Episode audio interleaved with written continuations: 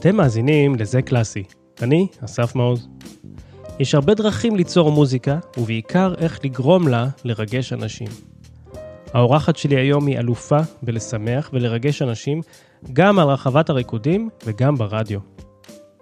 אז רגע לפני שמתחילים, אני ממש אשמח אם תדרגו את הפודקאסט בציון גבוה, בספוטיפיי או אפל. זה עוזר לכך שאנשים חדשים ישמעו עליו.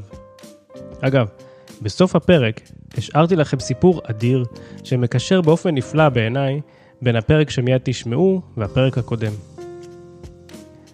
אז תשמעי, חיכיתי הרבה זמן לארח אותך פה בפודקאסט, וסוף סוף זה קורה.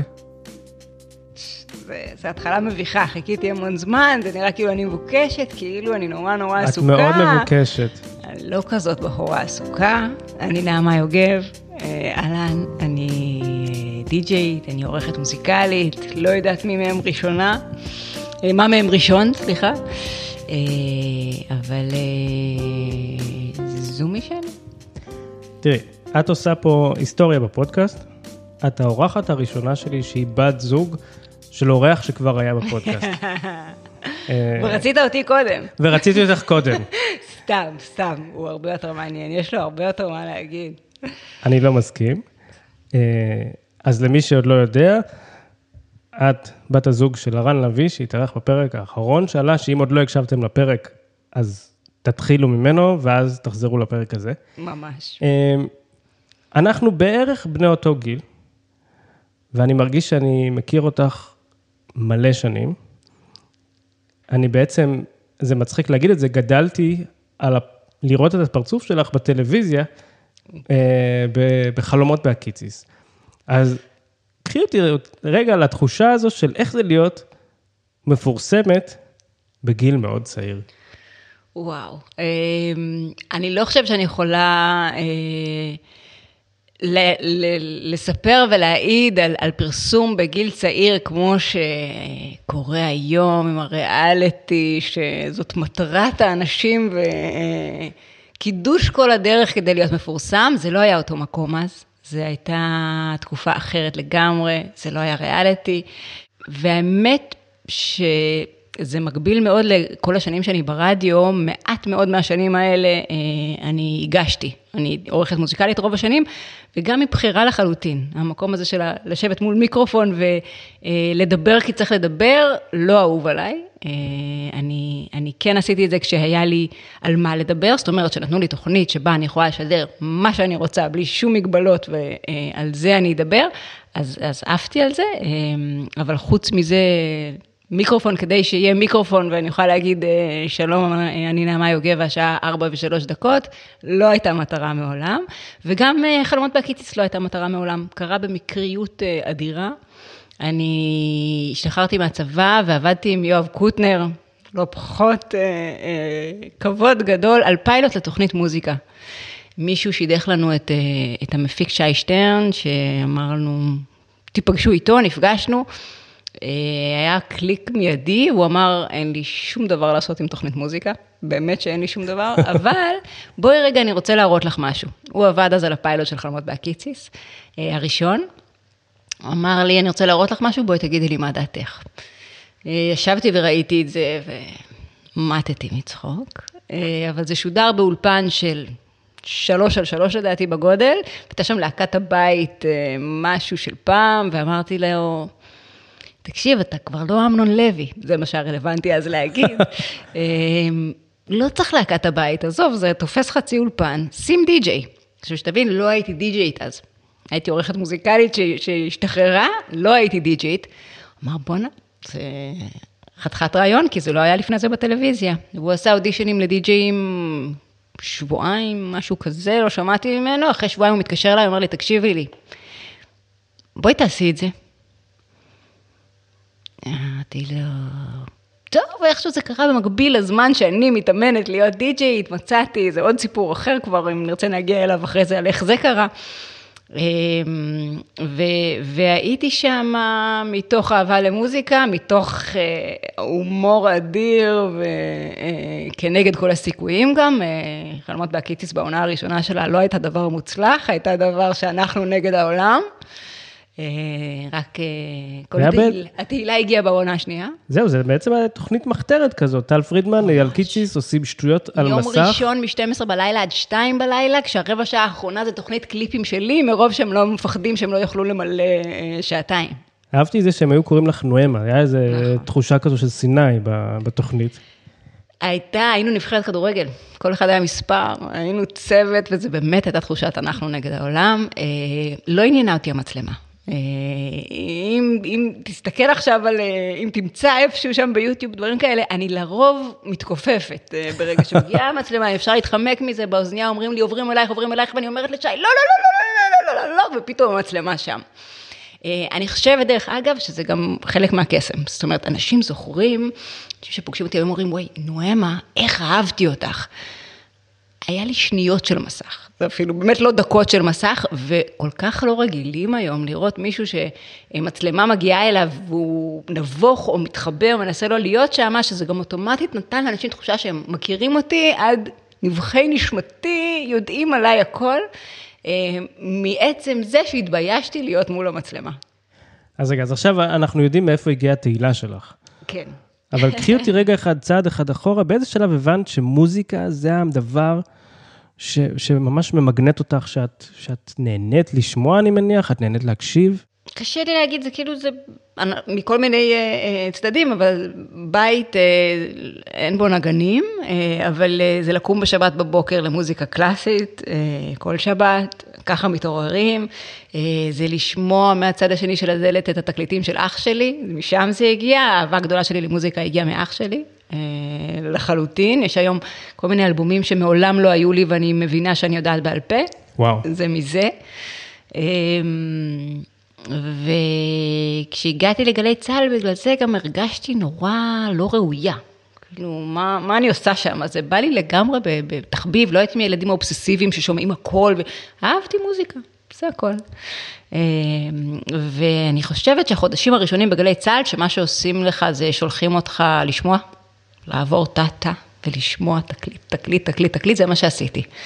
אה, ושם, ממש, זה, זה מצחיק להגיד שכבר הגעתי למקום שהוא השאיפה של מי שאוהב, ורק שם באמת אה, הבנתי את האהבה הגדולה שלי לטווח נורא רחב של דברים גם. יש לך איזשהו, אה, יש לך איזושהי תכונה שעבורי היא, היא כל כך מרשימה, זה את כמו איזשהו מחשב מוזיקלי. יש לך את היכולת לזכור המון מוזיקה. ואני מנסה רגע להיכנס להיות נעמה לרגע, ואני מנסה לחשוב איך זה, איך זה מתפקד ואיך זה מרגיש. זאת אומרת, מישהו אומר לך, היי, hey, נעמה, את זוכרת את... ואז את ישר יודעת להשלים את המשפט? אני לא יודעת להסביר אה, בדיוק מאיפה זה בא ואיך, אבל, אבל אני חושבת שזה השילוב, אה, המתנה הזאת שקיבלתי, הכל כבדרך אגב, זאת אומרת, בין גלי צה"ל הזה שהגיע ביחסית מקרה, לא ילדה שחלמה להיות בגלי צה"ל, אלא ילדה שאימא שלה אמרה, בואי אני אקח אותך למבחנים, מה אכפת לך? אה, לבין זאת שהשתחררה ואמרו לה, בואי רגע תראי ותהיי די-ג'יית, אמרתי, מה די-ג'יית? אני עורכת מוזיקלית פלצנית מגלי צה"ל, מה די-ג'יית עכשיו? אה, אבל אז ראיתי את האדם שזיכרונו לברכה, איתן גור, אה, ראיתי איך הוא עושה את זה, וכשראיתי איך הוא עושה את זה, אמרתי, זה מה שאני רוצה להיות.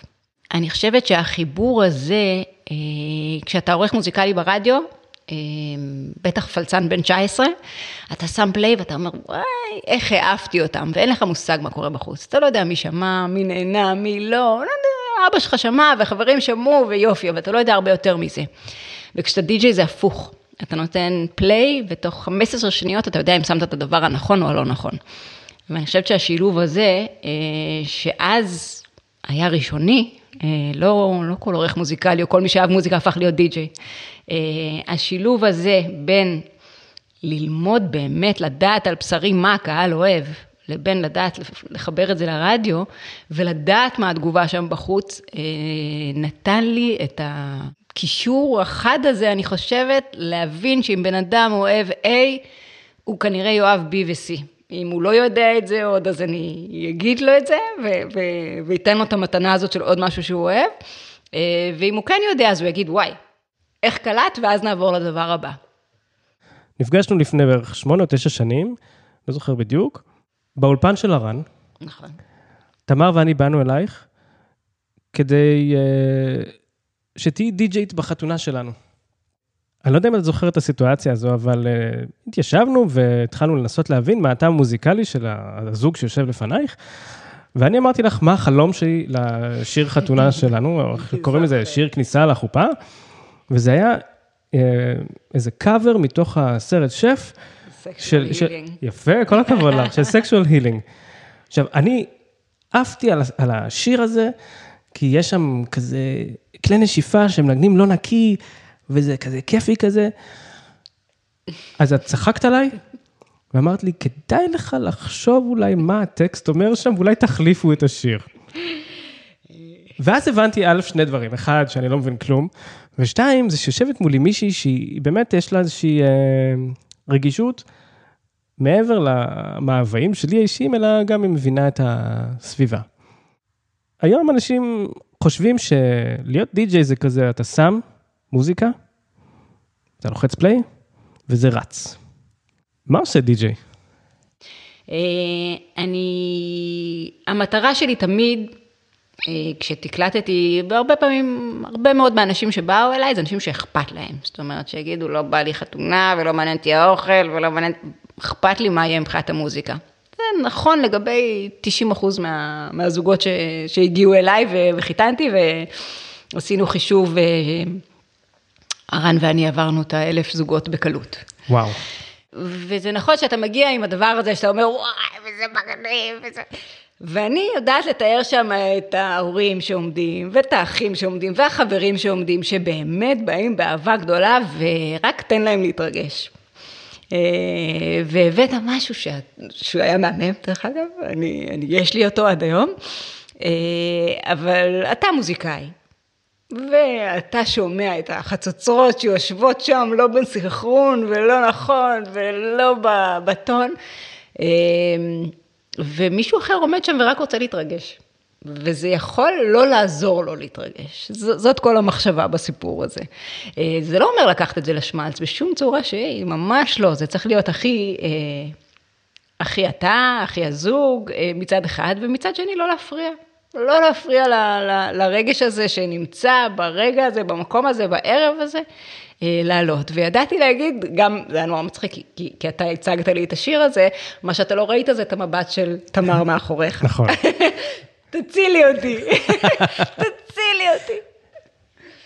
אה, העריכה נמצאת בדמי, זאת אומרת, זה מעבר לערוך תוכנית, זה לערוך סיטואציה כבר, וזה השילוב באמת של הדי-ג'יי וה, והעריכה עצמה, והידע הזה ש, שהשנים בגלי צה"ל והעריכה נתנו לי בנק מוזיקלי שהולך איתי, שמאפשר לי את היכולת לעשות את, ה, את הבינגו הזה. אני, אני סקרן, כי אני מנסה להבין כמה את מתוכננת מראש, וכמה ספונטניות יש כשאת די-ג'יי, לא כשאת עורכת מוזיקלית כן. לרדיו, כשאת די-ג'יי ואת נמצאת בעמדה, ואת יודעת מראש מה הולך לקרות? אה, לא, אני לא יודעת מראש מה עומד לקרות, אני יודעת מראש, אה, והיה והכל עובד וכולם ברמת האלכוהול הנכונה וברמת השמחה ואין שום דבר חיצוני שמפריע, מה הזוג רוצה שיהיה. זה מה שאני יודעת. אה, אבל אני לא יודעת אם אתה זוכר, מה שאני עושה עם, עם הזוגות בפגישה הרבה פעמים לפני, זה בונה את הגבולות. שזה אומר, אני יודעת לאן אני שואפת, קודם כל, זאת המטרה שלי. להכיר אתכם מוזיקלית, להביא את ה... בשלוף, תמיד אני אומרת, ברגע שיש לי בראש עוד חמישה, שישה שירים שלא דיברתם עליהם, ואני יודעת שיעיפו אתכם, משוחררים מבחינתי. עשיתי, יש לי את מה שאני צריכה. אבל מצד שני, גם את הקווים האדומים. אנחנו רוצים אה, אה, ש, שכמה שיותר אנשים ירקדו, אנחנו רוצים שכמה שיותר שמח, זה אומר להתחשב במלא מלא אנשים, זה לא צריך לעבור קווים אדומים. זאת אומרת, לרגע, וזאת המטרה. אז היית המון שנים די-ג'יי, וגם התחלת בעצם כעורכת מוזיקלית ברדיו. נכון. ואמרת את זה באיזה משפט, ואני רוצה רגע לשאול אותך, כי גם, גם אני בפודקאסט, אני יוצר תוכן, אני מעלה אותו לאינטרנט, אני רואה כמה אנשים האזינו, אני לא רואה את הפנים שלהם, mm-hmm. אני לא יודע מי הם. אני יוצר תוכן עבור, נקרא להם אנשים בלתי נראים. Mm-hmm. ואת אמרת שאת, שאת עושה חתונה, כשאת עושה אירוע, לא חייב להיות חתונה, את, את, את יוצרת את ה... את האירוע. את יכולה להרים או להפיל אירוע. נכון. אם את ביום גרוע, יכול להיות שהחתונה, אנשים יתבאסו, יגידו, טוב, הדי-ג'יית הייתה פשוט גרועה. ו... ואת יכולה להגיב אבל, את יכולה להגיב בזמן אמת. נכון. ברדיו, איך, איך עושים את זה? מה הקסם? ברדיו או ב... לא, אז, אז אני... באירוע אני מבין, את יכולה אולי לשנות את הסגנון, לשנות את הקצב, לשנות את הווליום. כן, באירוע יש לך את הדרכים, אה, המטרה היא שוב, לקחת אותם אחריי. זאת המטרה. אה, אני צריכה לגרום לרחבה להיות בשלה לזה שעכשיו היא הולכת אחריי. היא לא ככה מההתחלה, כמעט אף פעם. וברדיו זה אחרת לגמרי. אה, זה, זה, זה ממש אחר, וזה הקסם של רדיו. בגלל זה, אני כל השנים אה, הולכת וחוזרת, ותמיד יחזור לרדיו כל עוד אה, תהיה לי את ההזדמנות. אין, אין לך דרך לדעת היום, אפילו עוד פחות ממך. זאת אומרת, אני לא יודעת כמה האזינו אפילו, אני לא אה, יכולה לדעת באיזה סיטואציה, הם היו באוטו, הם היו בבית, אם הם התחברו לאפליקציה, אין לי, אין לי דרך לדעת. אה, זה עוסק מאוד מאוד בניחושים. אין לי תשובה לזה, זה קסם שאתה קצת מדמיין, זה קצת בראש שלי. אה, כשאני, כשאתה כן מקבל, כשאני כן מקבלת פידבקים, זה, זה תענוג. כאילו, פתאום אתה אומר, וואלה, מישהו שומע, מישהו שם. אני זוכרת שיש לי איזה זיכרון נורא נורא מצחיק, שישבתי באוטו עם המשפחה והילדים, היינו בדרך לאנשהו, ושמענו עריכה שלי שהייתה בצהריים, ויצאנו מהאוטו, וראינו משפחה צועדת לה ברחוב, ליד הבית שלנו, עם, אה, עם אייפד, עם, עם טלפון ורמקול, אה, עם העריכה שלי, והם זמזמו. כאילו, הם הלכו להם בטיול עם תרמילים והכל, עם העריכה שלי וזה, זה היה הרגע היחיד בחיי שזה היה מוחשי, שראיתי מישהו שומע עריכה שלי ומגיב לה, ואני התרגשתי בצורה שכאילו לא הבינו כל כך מה, אני אמרתי, יו, הם שומעים אותי. וזה הרגיש לי כאילו זה מפתיע, אני עושה את זה בגיל 18, זה אנשים שומעים אותך. אמ, ו... וזה כיף, אתה יודע, הרבה פעמים חברים אומרים, שמעתי, הנה, אפילו תמר בדיוק אמרה, שמעתי שיר והייתי בטוחה שזאת את עורכת, והם מיד אמרו, ערכה נעמה יוגב. זה כיף שמשייכים את זה אליך כבר, או יודעים להגיד, ויש לי איזה משבצת כזאת של, אה, שהרן דיבר אליה, ב... זה ה baby שלי יום שישי בשש בערב, שכבר יש לי מאזינים קבועים ש... שאני יודעת, שכותבים לי גם, ואני מקבלת, וזה זה, זה baby אה, נעים כזה. אבל אני חושבת שחלק מהקסם הגדול של הרדיו זה שאתה לא יודע, אתה לא יודע למי אתה מגיע. אתה יכול לקחת את זה בראש שלך לאן שאתה רוצה. אין לך באמת מושג למי נגעת איפה, כשאתה כן יודע, זה מרגש למות.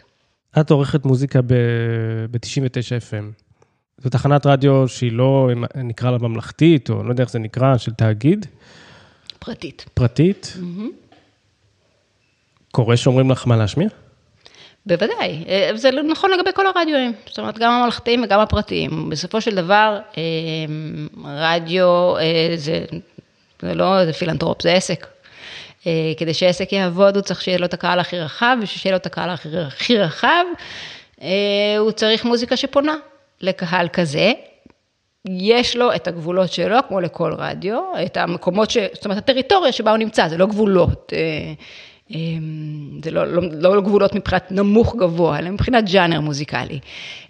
יש לנו פול שירים שממנו אנחנו אה, עורכים, יש איזושהי יש גישה, כל האורחים אה, נמצאים מאחורי אותה אג'נדה, ועדיין בתוך המסגרת הזאת, כל אחד מצליח לבטא את עצמו. אז מה המרחב האמנותי שלך להתבטא שם? זאת אומרת, יש לכם איקס שירים, אלפי שירים, mm-hmm. איפה נכנסת הנעמה בתוך המרחב הזה? היא נכנסת בכל, בכל שיר במרחב הזה. כי, כי בכל, זאת אומרת, גם אם אני צריכה לשדר עכשיו אה, שיר משנות ה-80 שנמצא מהטופ 40, גם שם יש לך כמה מאות של, אה, של דברים, והבחירה... אה, אני חושבת שברדיו זה, זה לא רק בחירת השיר, יש בעריכה משהו שסולל דרך. המטרה שלי שאני משמיעה שיר, שהשיר הבא יתחבר אליו מבחינת החיבור עצמו, ממש פיזית, ש, שאחד ייכנס ואחד אה, יצא וזה יתחבר יפה. מבחינת מי שיושב שם, שיהיה השיר הזה יתחבר לו לשיר השני, ומצד שלישי, גם יכול להביא את הבן אדם שפחות אהב את השיר הקודם, אבל הוא כן יכול להתחבר לשיר הזה, ואולי הוא יתחבר לשיר הבא. זאת אומרת, זה איזושהי שרשרת, שאתה יוצר את ה... אני לא יודעת להגיד, זה באמת איזושהי שרשרת שהיא לא מיועדת לבן אדם מטייפקאסט אחד. עכשיו אני חייב לשאול אותך את השאלה הכי מעצבנת, שגם כששואלים אותי אותה, היא תופסת ואני לא יודע לענות עליה. את די-ג'יי, ואת עורכת מוזיקלית, והיום יש לנו ספוטיפיי ואפל מיוזיק, ויש פלייליסט מוכן. למה צריך אותך? אמ, כששואלים אותי, אגב, למה צריך אותך? אפשר לשים דיסק או אפל או ספוטיפיי. אבל לך יש לייב זה משהו אחר. לייב זה משהו אחר, אבל בבית אין אותי. בבית אין אותך. אמ, למה צריך אותי? אני חושבת שבשביל אפקט ההפתעה, יותר מכל דבר אחר. זאת אומרת, אתה רוצה פלייליסט שלך, אתה יודע, גם אם זה בשאפל, אתה מכיר את הבנק שממנו זה הולך להגיע. אמ, זה נכון שספוטיפיי, אה, אפל מיוזיק, אה, חברים, אתה אה, יודע, יש, יש להם את אפקט להכיר לך את העוד דברים, אם אהבת אז תאהב, וזה כלי מדהים. זה כלי מדהים, אין, אין לי מה להגיד אה, אה, נגדו בשום צורה שהיא. אה, אבל אני חושבת שוב שגם ברדיו זה נותן לך את העוד מקום הבכלל לא צפוי שלך. זאת אומרת, כי, כי בספוטיפיי אהבת את זה, אהבת את זה, גם תאהב את זה, נכון, אז אתה באותו ז'אנר. אין לך את המשהו הלא קשור בכלל הזה פתאום. שלא היית שומע, לא היה מגיע לך לרצף כי סימנת שאתה אוהב את רדיו, את פרל ג'ם ואל ג'יי. הוא לא היה מגיע לך לעולם, ווואלה, כיף לך לשמוע אותו.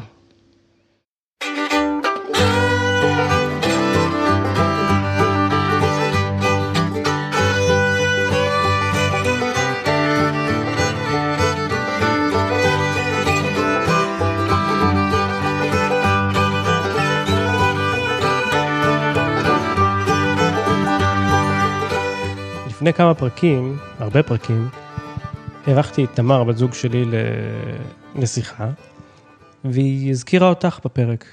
כי פעם ביחד הייתה לכם סדנה של אה, פסקול החיים, נקרא. לזה, פסקול של אנשים, של צוותים, של זוגות. והיא הביאה את הפן שלה כפסיכולוגית, כמוזיקאית. מוזיקאית. אמ, מה לדעתך הייתה החוזקה שאת הבאת לזוגיות הזו שלך ושל תמר? אה, מה שדיברנו עליו, אני חושבת שהיכולת שלי, אה, אה, הסדנה התחילה בזה שכל משתתף, שאנחנו עוד לא מכירים אותו, לא פגשנו אותו עדיין, שולח את שיר האחד, אחד או שני שירים ש... שמייצגים אותו מבחינתו, שהוא הכי אוהב, לא רק שמייצגים אותו אפילו, שהוא הכי אוהב, שקשורים לו לסיטואציות שחזקים בעיניו, אם אתה אומר, תגיד לי שני שירים, אתה אומר אותם. אמ, ברגע שבן אדם אומר לי את השני שירים האלה, שלושה שירים האלה, שיר אחד, אמ, באוטומט, כאילו יש שם איזה קליק ואני אומרת, אוקיי, אז כנראה שגם זה וגם זה. וכשבן אדם שומע מוזיקה שהוא לא מכיר ומרגשת אותו, אמ, זה קסם שאין לי דרך לתאר אותו במילים, אבל נוצר שם אוטומטית איזושהי אינטימיות. מאוד מאוד חזקה, וזה כמו של אה, לתמר, יש את האינטליגנציה הרגשית הקיצונית הזאת, אה, להגיע לבן אדם בנבחי נשמתו במילים ובשיחה ובתחושות. אה, היה לנו שם משהו מקביל ביכולת שלי להביא את זה במוזיקה, ולכן החיבור בינינו באמת עבד בצורה הזאת. זאת אומרת, יש לנו את אותו כישרון במקומות שונים. אני חושבת, אה, אם, אם, אם אנחנו יכולים להעיד על עצמנו, אבל, אבל בפודקאסט הזה, שכמובן שמעתי אותו, היא, היא, נתנה לי את המחמאה הכי גדולה, באמת, השזם האנושי. זה מה שהיא אמרה לי, שלפני שהיה שזם, זה מה שאני הייתי, היום יש את שזם. אמ, ו... וזה חלק, זה היתרון, כמו שאמרת, בנק מוזיקלי מאוד מאוד גדול, של לשבת, אה, הצבא שלי הוא בתקליטייה, ולשבת טאטה, אה, ולעבור תקליט תקליט, ולשמוע אורחים מדהימים, ולספוג כל כך הרבה, בשילוב עם העבודה עם הדי-ג'יי, שעשה שם איזה, איזה חיבור אינטואיטיבי בסופו של דרך, שאם בן אדם אומר לי, אני אוהב זה וזה וזה, אני יודעת להגיד לו, אז תשמע זה וזה וזה וזה. אז, אז אנחנו מדברים על, ה, על הפסקול הזה שעשית ביחד עם תמר, ובא לי לשאול אותך על איזשהו שיר או איזה משהו שמלווה אותך, נגיד דווקא, ב, לא ברגעים השמחים, דווקא אולי באיזה רגע עצוב, קשה. רוב המוזיקה שאני אוהבת, אה, אחותי וצוחקת עליי תמיד שאני אני לוויה מהלכת כזאת. רוב המוזיקה שאני אוהבת, זה נורא מצחיק בתור די-ג'יית שבאה לשמח ולעשות שמח. כשאני אשב בבית ואשמע מוזיקה, רוב המוזיקה שלי היא מאוד שקטה ומאוד... מאוד מדכאת. מה, לשים יד על משהו? תתני שם של משהו שמבחינתך הוא זה נקודה שאת תמיד חוזרת אליה. אה, אני יכולה לתת לך שניים כאלה, יש פול סיימון, שזה דווקא לא תוצאה, זה לא דוגמה של משהו מורבידי בכלל, נכון. אבל אה, זה מישהו שגם בלייב, גם במוקלט, אה, יש לי חיבור מדהים אליו. ויש אומן לא מוכר, שקוראים לו ניל הלסטד. שזה כזה singer songwriter, שהוא וגיטרה, שכביכול יש עוד מיליונים כמוהו, אבל אין. זה איש שהגיטרה שלו שרה בדיוק, הם אחד. האצבעות, השירה, הגיטרה, הפריטה, משהו שם באיזה אישיות אה, אה, נדירה, ש... אני, אני באמת לא יודעת להגיד, כי, כי כביכול יש, יש מאות כאלה, אלפים כאלה, אין סוף כאלה. ניל הלסטד, אה, זה האיש מאחורי הרכב שקוראים לו מואב ושלוש, הם אפילו היו בארץ אה, אה, פעם, ובפוקס עליתי על זה והגעתי להופעה בברבי, שסחבתי את אחי ואחותי בכוח, אמרתי להם, את זה אתם לא מפסידים. הופעה כמעט בלי אנשים, לא מבינה וואו. איך היה הדבר הזה, והייתי בערב המרגש בחיי, באמת. אה, גם סיפרה לי היחצנית אז, שערב לפני הם בכלל יצאו ושתו והיו עד חמש, שש בבוקר והיא לא מבינה איך הם עלו להופיע. אה, זה היה מושלם, זה היה אה, שום דבר פחות מזה. אני, יש בי משהו שמאוד מאוד אוהב כתיבה, שמרגישה, זה בכלל בחיים, לא רק בכתיבה, רן תמיד צוחק עליי, שכאילו מבחינתי המחמאה הכי גדולה זה נונשלנט. זה לא מרגיש שלרגע הבן אדם ישב והתאמץ לכתוב, אלא הוא הקיא את זה על הדף. זה יצא ממנו וזה שמה. זה מה שיכולתי להגיד המון שנים על אביתר בנאי. אה, לפני שהוא התחיל לצטט אה, מהכתובים, אה, הרגיש לי תמיד שזה, שזה ככה, שהוא לא ישב על זה רגע לערוך את זה, אלא זה נפלט לדף ומשם זה יצא החוצה, וזאת התחושה האותנטית הזאת שקונה אותי. אותו דבר ניל הלסטד. אני, אני שומע אותך מדברת על זה ואני... אני רואה את ההתרגשות שלך. אני, את עדיין נהנית ממוזיקה? אני שואל את זה בכוונה, אגב, כי אני לא תמיד נהנה ממוזיקה. קשה לי מאוד לשבת בבית ולהקשיב למוזיקה קלאסית. אני, אני מעדיף לשים אה, אה, איזשהו שיר, או, או לפעמים אני שומע שירים נוראים שהילדים רוצים שאני אשים. שלב הילדים זה כן, פודקאסט אחר לגמרי. לגמרי, אבל את, את נהנית לשמוע מוזיקה? אני מאוד נהנית לשמוע מוזיקה, אני בכנות נחשפת פחות למוזיקה חדשה ויותר נהנית לשמוע דברים ש... אה, שאולי לא יצא לי הרבה זמן לשמוע והם שלי.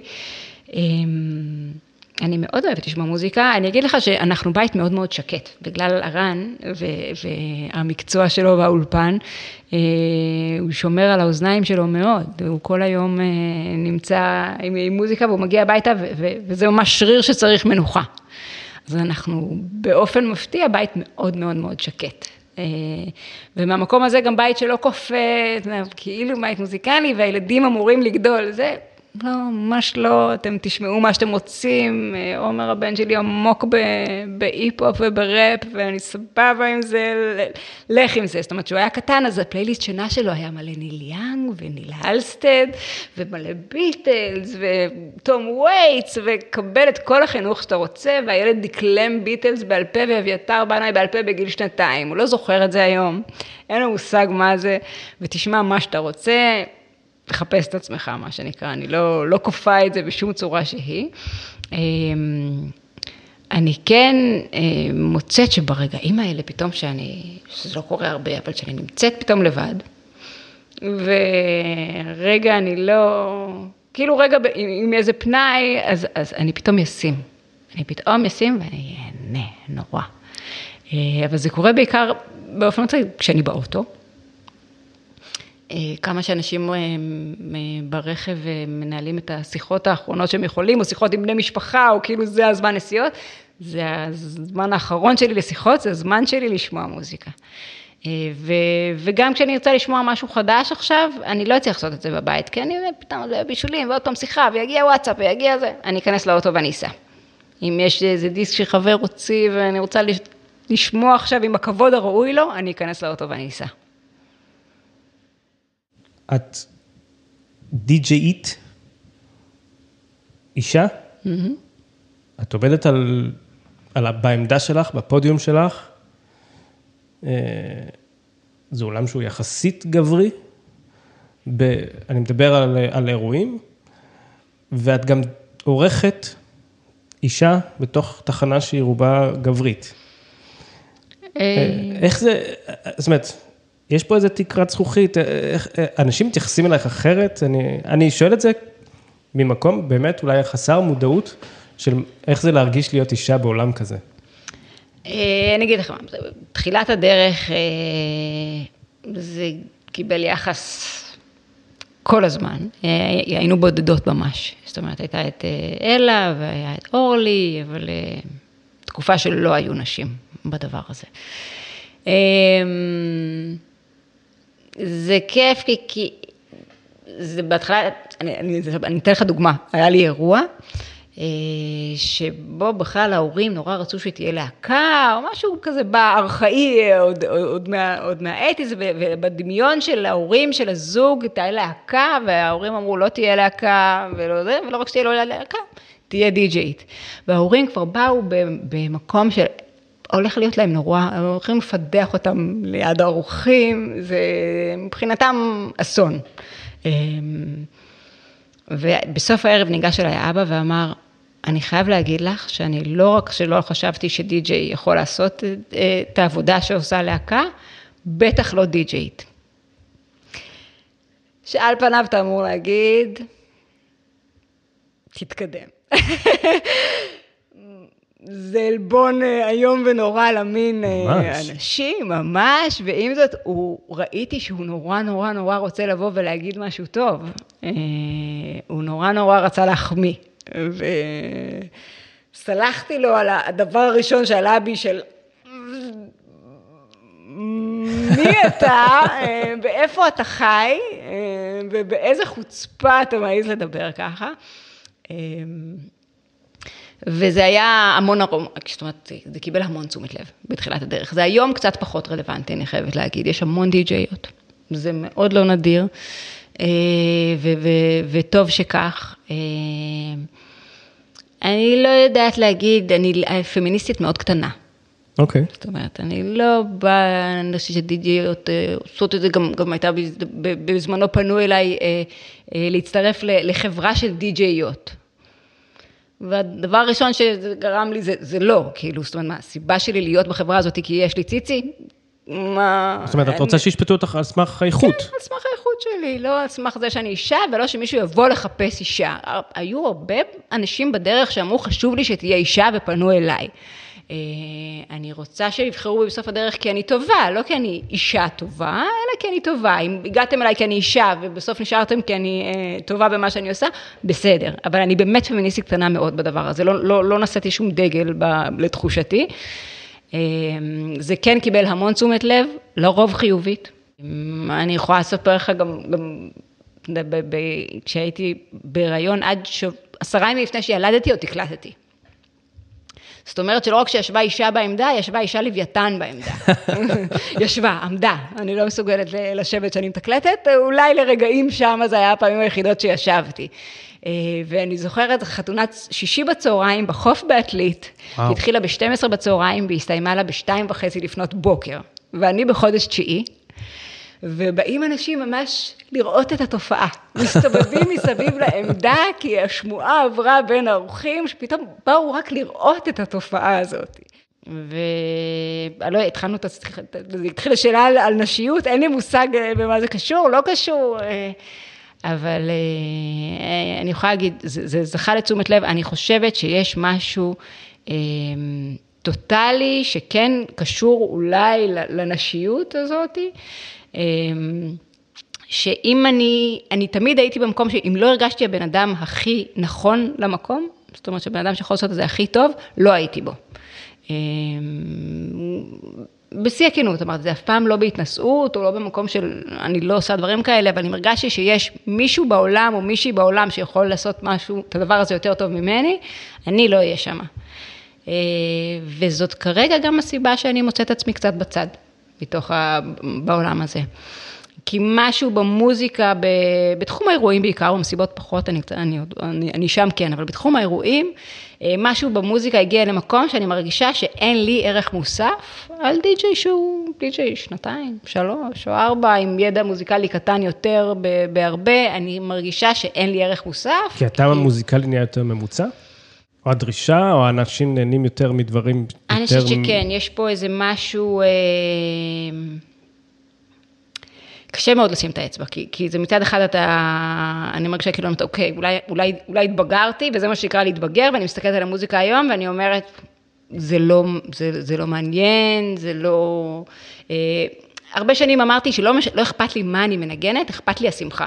זאת אומרת, לא מעניין אותי, בזמנו זה היה אה, אמרתי, לא אכפת לי אם אני אשים I will survive, שזה נשמע כאילו הכי נורא וזה, ואתה לא רוצה לשים את זה, ואתה לא רוצה לנגן את זה, אם זה מה שיעשה את הקהלה שמחה ואת הקהל שמח עכשיו, זה מה שיהיה. אה, ובאמת ככה הרגשתי.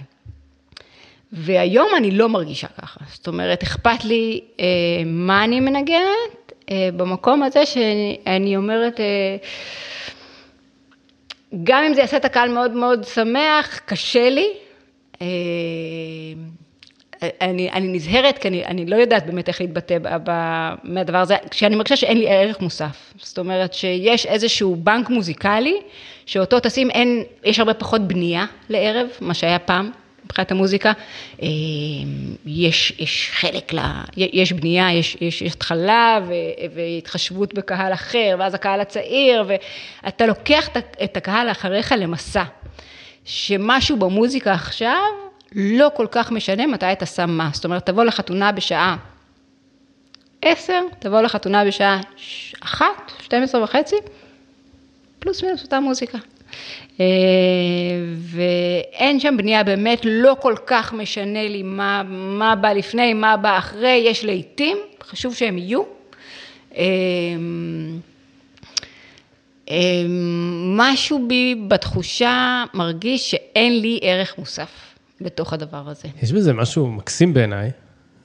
אני בא מעולם שהוא סופר אולד פשן. אני מנגן כינור כאילו שבנוי לפני כמעט 200 שנה, ואני מנגן יצירות שנכתבו לפני 400 שנה. החדשנות היא ממני והלאה, כביכול. ואני שומע אותך מדברת ואני אומר, וואו, את, את חיה את המוזיקה של היום, אבל את נהנית גם מהמוזיקה של קודם. אה, נקרא לזה לפני 20-30 שנה. אולי יותר. כן. ואולי את גם סוג של old fashioned כזו, ש... או שזה משבר גיל האמצע החיים כזה ש... אני לא יודעת, זהו, אני נורא קשה לי להגיד, כי אני, כי אני פה, אני לא אובייקטיבית בשביל להגיד, אני לא בת 20. אה, אני מצד שני ברדיו, אה, אנחנו משדרים הרבה דברים חדשים, ואני מאוד נהנית לשדר אותם. אה, מאוד נהנית לערוך אותם, אבל משהו, אני חושבת שגם... גם השתנה משהו בגישה לדי-ג'יי, זאת אומרת, פעם, אה, נורא להגיד, הגודי זה די-ג'יי, אבל היית ניגש לדי-ג'יי לבקש שיר כשהיית מאוד מאוד שיכור, אולי. נכון. כאילו, לא עושים את זה. זה משהו שלא עושים, אלא אם כן אתה אבא של החתן, או שאתה מאוד מאוד שיכור, שוב. אלה האופציות. והיום אה, אתה לא רק תיגש, אתה תדרוש. איך זה מרגיש? נורא, נורא ואיום. אני חייב לתאר לך סיטואציה. אחת ההזויות והמשפילות שהיו לי בחיי המוזיקליים. ניגנתי פעם בלהקת סווינג, כשגרתי בגרמניה, ולקחו אותנו להופעה ב... בסן מוריץ. אתר סקי, האנשים הכי עשירים בעולם מגיעים לשם, ניגענו שם ב... בערב הסילבסטר, New Year's Eve.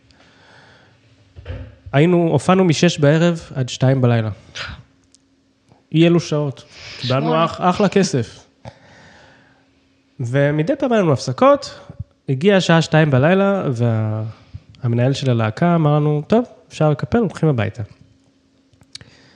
מגיע אלינו איזה איש, אנחנו תוך כדי מקפלים את הציוד, והוא אומר, אתם יכולים לנגן שיר כלשהו, אני כבר לא זוכר איזה שיר, אה, אה אני זוכר, אה, My Way של סינטרה. ואמרנו לו, אנחנו מצטערים, אנחנו פשוט ניגענו עכשיו כבר כמעט שמונה שעות, אנחנו מקפלים וסיימנו את הערב. ואז הוא בסוג של בוז אמר, כמה יעלה כדי שתישארו? אז המנהל של הלהקה אמר, אנחנו סיימנו. אז הוא אמר, אתה לא יודע מי אני? אז הוא אמר לו, לא. אמר לו, אני, זה נשמע יותר טוב בגרמנית, Ich bin der Wüstkönig, אני מלך הנקניקיות. מסתבר שהוא זה אלוף העולם בייצור נקניקיות.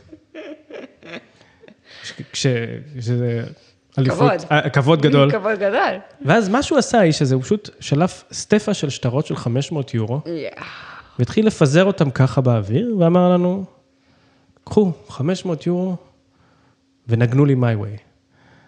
ומה שקרה ברגע הזה היה הכי מהמם. כי היית אומר, טוב, 500 יורו, מלא כסף, ניקח, ננגן את השיר הזה ונלך הביתה. מה אוי ונלך. אף אחד מהחברים שלי להקה לא לקח שקל או יורו, וכולם קמו והלכו, והמלך הנקניקיות נשאר שם. עם החמש. עם ה-500 יורואים שלו. ובלי my way. ושום דבר. כי יש איזה, כמו שאת אומרת, איזו תחושה כזו ש... נגני לי, נגני לי, תעשי, כאילו, אני בעל האירוע, אני בעל הדעה. כן, כן, זה, זה, זה, משהו השתנה שם בגישה, אה, בעיניי. זה... אה, גם, גם באמת היה איזה פעם, אתה, אתה, אתה ניגש, אתה זה, תמיד עניתי נורא בנעים ונורא נחמד, מתאים, לא מתאים, מצאתי את הדרך החוצה, אה, גם, זה נורא מצחיק, כי, כי פעם בשביל, בשביל לא לשבור את הראש ולא לזה, היית אומר, אין לי. אז זהו, אתה לא יכול להתמודד עם האין לי, אבל עכשיו... נכון, אתה, אין, קחי אין, את לי. הטלפון, כאילו, כן. מה זה אין לי, זה לא תשובה שאפשר לקבל. אמ, אבל כן, משהו, משהו השתנה במקום הזה של ה...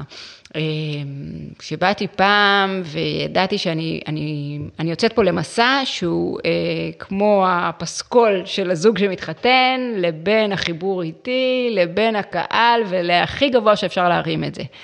אה, ואני לא מרגישה ש, שהחופש הזה, חופש יצירה הזה נמצא. אני אמן מבצע, אני מנגן יצירות ש- שהן כתובות, אני נותן להם את הכבוד הראוי, מבצע אותם, ואני נשפט על מדד של מה האינטרפרטציה שלי, מה הצלחתי לייצר מהכתוב. את אמנית שיודעת להשמיע, ליצור רצפים אינסופיים של מוזיקה. על סמך מה את נמדדת?